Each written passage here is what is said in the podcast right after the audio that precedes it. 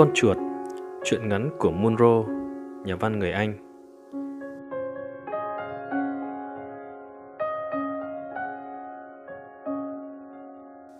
Từ lúc mới lọt lòng cho tới tận khi bước vào cái tuổi sắp trung niên Sirodic Voller lớn lên trong vòng tay nuông chiều của một người mẹ mà có lẽ nỗi lo âu chính của bà là giữ sao cho con trai mình tránh khỏi những gì được gọi là thực tế phũ phàng của cuộc sống. Bà mất đi để lại Sirodic cô độc trong cái thế giới thực tế đến độ không thể thực tế hơn được nữa và phũ phàng hơn rất nhiều so với những gì anh chàng của chúng ta từng nghĩ. Với nền tảng nuôi dạy và tính cách như vậy thì một chuyến đi tàu hỏa đơn giản với Cyrodic đầy dẫy những phiền toái và khó chịu. Quả đúng như vậy, chỉ mới bước chân vào toa tàu hạng 2 vào một sáng tháng 9 như hôm nay thôi là Cyrodic đã cảm nhận được cái cảm giác bất an, lo lắng. Anh chàng của chúng ta vốn đang ở nhà của một vị mục sư nơi chẳng có ai thô lỗ và ồn ào cả. Thế nhưng việc giám sát thực thi công việc nội bộ ở đây lại lỏng lẻo đến độ đem lại thảm họa cho Cyrodic. Lẽ ra, việc thu xếp một chuyến xe ngựa đưa anh ra ga phải được tiến hành một cách thấu đáo. Đằng này, mãi đến sát giờ khởi hành mà vẫn chẳng thấy tăm hơi người giúp việc có trách nhiệm mang túi đồ cho Theodoric đâu. Trong cái tình cảnh đó, dẫu nín lặng mà hết sức bực bội, Theodoric cũng đành phải cùng cô cháu gái vị mục sư do dẫm thắng yên cương cho con ngựa nhỏ trong cái thứ ánh sáng lờ mờ của chuồng ngựa, một không gian ngập tràn mùi chuột. Theodoric không hẳn là sợ chuột, anh chàng của chúng ta xếp chúng vào nhóm những điều ngẫu nhiên xấu xí của cuộc sống và cho rằng đã từ lâu Chúa Trời trong một lần thiếu dũng khí rất có thể đã nhận ra rằng lũ chuột không thực sự cần thiết và đang giảm dần số lượng lưu hành của chúng xuống. Khi con tàu rời ga, cái trí tưởng tượng đầy lo âu của Theodoric bắt đầu kết tội bản thân anh ta về thứ mùi chuồng ngựa phảng phất trong hơi thở và cả vài sợi dơ mốc vương trên bộ quần áo ít khi được trải chuốt như hôm nay của mình. Thật may là trong khoang chỉ có một người phụ nữ tầm tuổi Theodoric, rõ ràng có xu hướng thích ngủ hơn là quan sát. Tàu sẽ không dừng trong khoảng một giờ nữa, cho tới khi nào đến ga cuối. Còn đây lại là khoang hành khách kiểu cũ, không có lối ra hành lang của tàu nên sẽ không có thêm hành khách nào vào khoang này mà quấy rối cái không gian bán riêng tư của Serodic nữa. Khi con tàu còn chưa kịp đạt vận tốc chạy đều thì dù rất miễn cưỡng nhưng rõ ràng Theodoric nhận ra rằng trong khoang không chỉ có một mình mình và người phụ nữ đang gật gà gật gù ngủ kia. Thậm chí anh chàng của chúng ta còn chẳng hề đơn độc ngay trong bộ trang phục của mình nữa ấy chứ. Một cảm giác ấm nóng đang lần mò trên da thịt cho thấy sự có mặt rất không được mong đợi, thậm chí còn rất đáng bực mình. Dẫu chẳng nhìn thấy nhưng rất đỗi rõ ràng của một con chuột đi lạc. Rõ ràng là nó đã chiếm cái nơi ẩn giật hiện tại trong khi Serodic và cô cháu gái vị mục sư đang thắng yên cương. Những cú len lén dậm chân, những cú lắc giật và cả những lần lùa tay tóm gáy rất có lựa chọn và hết sức dữ dằn cũng không sao loại bỏ được kẻ đột nhập dường như đang có xu hướng vươn lên cao hơn nữa này chủ nhân hợp pháp của bộ trang phục ngồi ngả ra phía sau dựa vào mấy chiếc gối gắng tìm cách nhanh chóng loại bỏ tình trạng sở hữu trồng chéo đang tồn tại này thật không thể tin nổi Serodic sẽ phải chịu cái tình trạng khủng khiếp này tới cả tiếng nữa tự mình tạo ra một chuỗi khách sạn hạng sang Rotten House cho lũ chuột lang bạt kia Sở dĩ nói là lũ chuột bởi trong trí tưởng tượng của anh chàng khốn khổ giờ có tới hai con chuột đang tiến hành cuộc xâm lăng của chúng. Vậy là chẳng còn cách nào sẽ chịu hơn là cởi dần trang phục để thoát khỏi mấy kẻ quấy giày kia, mà còn rất không dễ chịu là phải cởi bỏ trang phục trước mặt một phụ nữ. Dẫu cho mục đích có đáng ngợi khen đến đâu thì ý nghĩ đó cũng khiến tai Serodic đỏ dần lên một cách khốn khổ vì xấu hổ. Serodic chưa từng nghĩ đến việc để lộ đôi tất lưới của mình ra trước mặt người khác giới chứ đừng nói là xa hơn. Người phụ nữ cùng khoang có vẻ như đang ngủ rất say, trong khi đó, con chuột bất trị kia dường như đang cố tìm cách biến cả một kỳ nghỉ giữa kỳ thành một vài phút căng thẳng. Nếu có một chút sự thật nào đó về thuyết luân hồi thì con chuột kia kiếp trước đích thực phải là một vận động viên leo núi thuộc câu lạc bộ Alper. Đôi lúc nó cũng hụt chân một tụt xuống mất vài inch, nhưng rồi trong cơn hoảng loạn hay đúng hơn là trong cơn tức giận nó còn cắn nữa. Quả thật từ trước tới giờ, đây là những giây phút khốn khổ nhất của Serodic.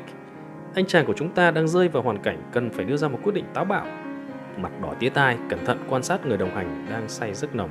Serodic nhanh chóng và cũng chẳng kém nhẹ nhàng với lấy chiếc mền của nhà tàu buộc chặt hai đầu lên hai bên giá hành lý, ngăn khoang tàu thành hai. Và trong cái phòng thay đồ chật hẹp, vừa được ứng biến mà ra đó, anh chàng bắt đầu chút nỗi lòng bực tức nãy giờ nhằm giải thoát một phần cho bản thân và giải phóng hoàn toàn cho con chuột kia khỏi mấy lớp vỏ bọc bằng vải tuyết Twisty được giải thoát, con chuột nhảy vọt xuống sàn khiến chiếc mền bất thần tuột xuống.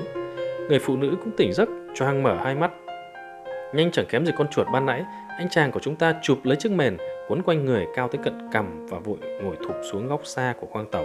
Tim đập như trống trận, mạch máu nổi nhăng nhịt trên cổ và trên trán, im thiêm thiết ngồi đợi một giọng nói vang lên. Thế nhưng người phụ nữ kia vẫn lặng lẽ chăm chú quan sát anh chàng của chúng ta hiện đang im lặng một cách lạ lùng. Serodic tự vấn không hiểu người phụ nữ kia đã nhìn thấy những gì và đang nghĩ gì về tình trạng hiện tại của mình. Cuối cùng, tuyệt vọng và liều lĩnh Serodic mở lời. Tôi nghĩ là tôi vừa bị cảm lạnh. Người phụ nữ đáp, vậy sao? Tôi rất lấy làm tiếc. Vậy mà suýt nữa thì tôi lại nhờ anh mở cửa sổ ra cơ chứ. Chắc là tôi bị sốt rét, Serodic nói thêm. Hai hàm răng đang va vào nhau lập cập.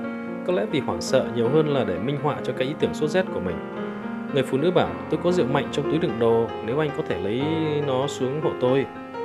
Serodic sốt sắng, ồ không đâu, ý tôi là tôi chẳng bao giờ uống rượu cả. Người phụ nữ lại bảo, chắc là anh bị nhiễm sốt rét từ khi tới vùng nhiệt đới nào đó đúng không? Thú thật là sự hiểu biết về vùng nhiệt đới của Serodic có lẽ chỉ dừng lại ở mức độ mỗi năm nhận được một hộp trà từ ông bác đang ở Ceylon. Giờ thì cái ý tưởng về bệnh sốt rét cũng đang mất dần giá trị. Anh chàng của chúng ta băn khoăn quá thể, tự hỏi liệu rằng có khả thi không nếu dần dần hé lộ cho người bạn đồng hành về tình trạng thực tế của mình. Giây lâu sau vẫn đỏ mặt tía tai, Serodic đánh lều hỏi, cô có sợ chuột không? Không, trừ khi chúng quá đông, mà sao anh lại hỏi vậy? Serodic vội nói giọng lạc cả đi, có một con vừa mới bò vào trong người tôi đấy. Thật là một tình huống giờ khóc giờ cười. Tất nhiên là vậy rồi, nếu như anh mặc quần áo quá chật. Nhưng lũ chuột lại có cách hiểu khác về sự thoải mái tiện nghi. Cedric hồn hển. Vậy là trong khi cô đang ngủ thì tôi đã tìm cách rũ bỏ lũ chuột đó. Vì thế mà tôi như thế này đây. Tất nhiên là rũ bỏ một con chuột thì chẳng thể bị cảm lạnh được rồi. Người phụ nữ thốt lên bằng một giọng đầy cảm thán pha chút khinh bạc khiến Cedric thấy tình trạng của mình còn tệ hơn ban nãy. Chắc chắn là người bạn đồng hành của Theodoric đã nhận ra điều gì đó không ổn trong tình huống khó xử này và tỏ ra thích thú trước sự bối rối của Theodoric. Máu như dồn hết lên cả mặt và cơn thống khổ vì mất thể diện đau hơn cả ngàn vạn con chuột chui rúc trong người cứ lởn vởn trong tâm trí anh chàng của chúng ta. Và rồi nỗi sợ tột cùng nhanh chóng thế chỗ cho nỗi đau mất thể diện. Cứ mỗi phút trôi qua là con tàu lại tiến gần hơn tới ga cuối nơi có hàng chục, hàng trăm cặp mắt của đám hành khách đang huyên náo xô đẩy sẽ soi mói cái tình huống khó xử này thay vì chỉ một cặp mắt đang chăm chú nhìn Theodoric ở góc khoang xe kia. Rõ ràng là cơ hội để người phụ nữ kia sẽ lại chìm vào giấc ngủ trong vài phút sắp tới là rất mỏng manh, nhưng khi những giây phút hồi hộp chờ đợi đang qua đi thì cơ hội đó cũng chẳng còn nữa. Mỗi lần nhìn trộm, Zerodic vẫn thấy người bạn đồng hành của mình hoàn toàn tỉnh táo, không hề chớp mắt. Người phụ nữ đột nhiên lên tiếng, chắc cũng sắp tới rồi đấy, Zerodic càng hoảng hốt hơn khi thấy những khu nhà xấu xí chật hẹp đang lướt qua trước mắt, báo hiệu sắp kết thúc hành trình. Câu nói của người phụ nữ đồng hành như một lời báo hiệu. Những con thú phá lồng cuống cuồng chạy về nơi trú ẩn an toàn tạm bỡ. Cedric vội ném cái mền sang một bên và điên cuồng vật lộn với đống quần áo lộn xộn.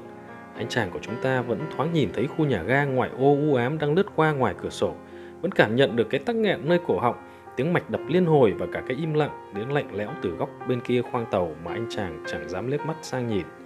Khi Theodoric mặc xong quần áo, ngồi ngay ngắn trở lại trên băng ghế với một tâm trạng gần như hoảng loạn, thì cũng là lúc đoàn tàu chạy chậm dần chuẩn bị vào ga.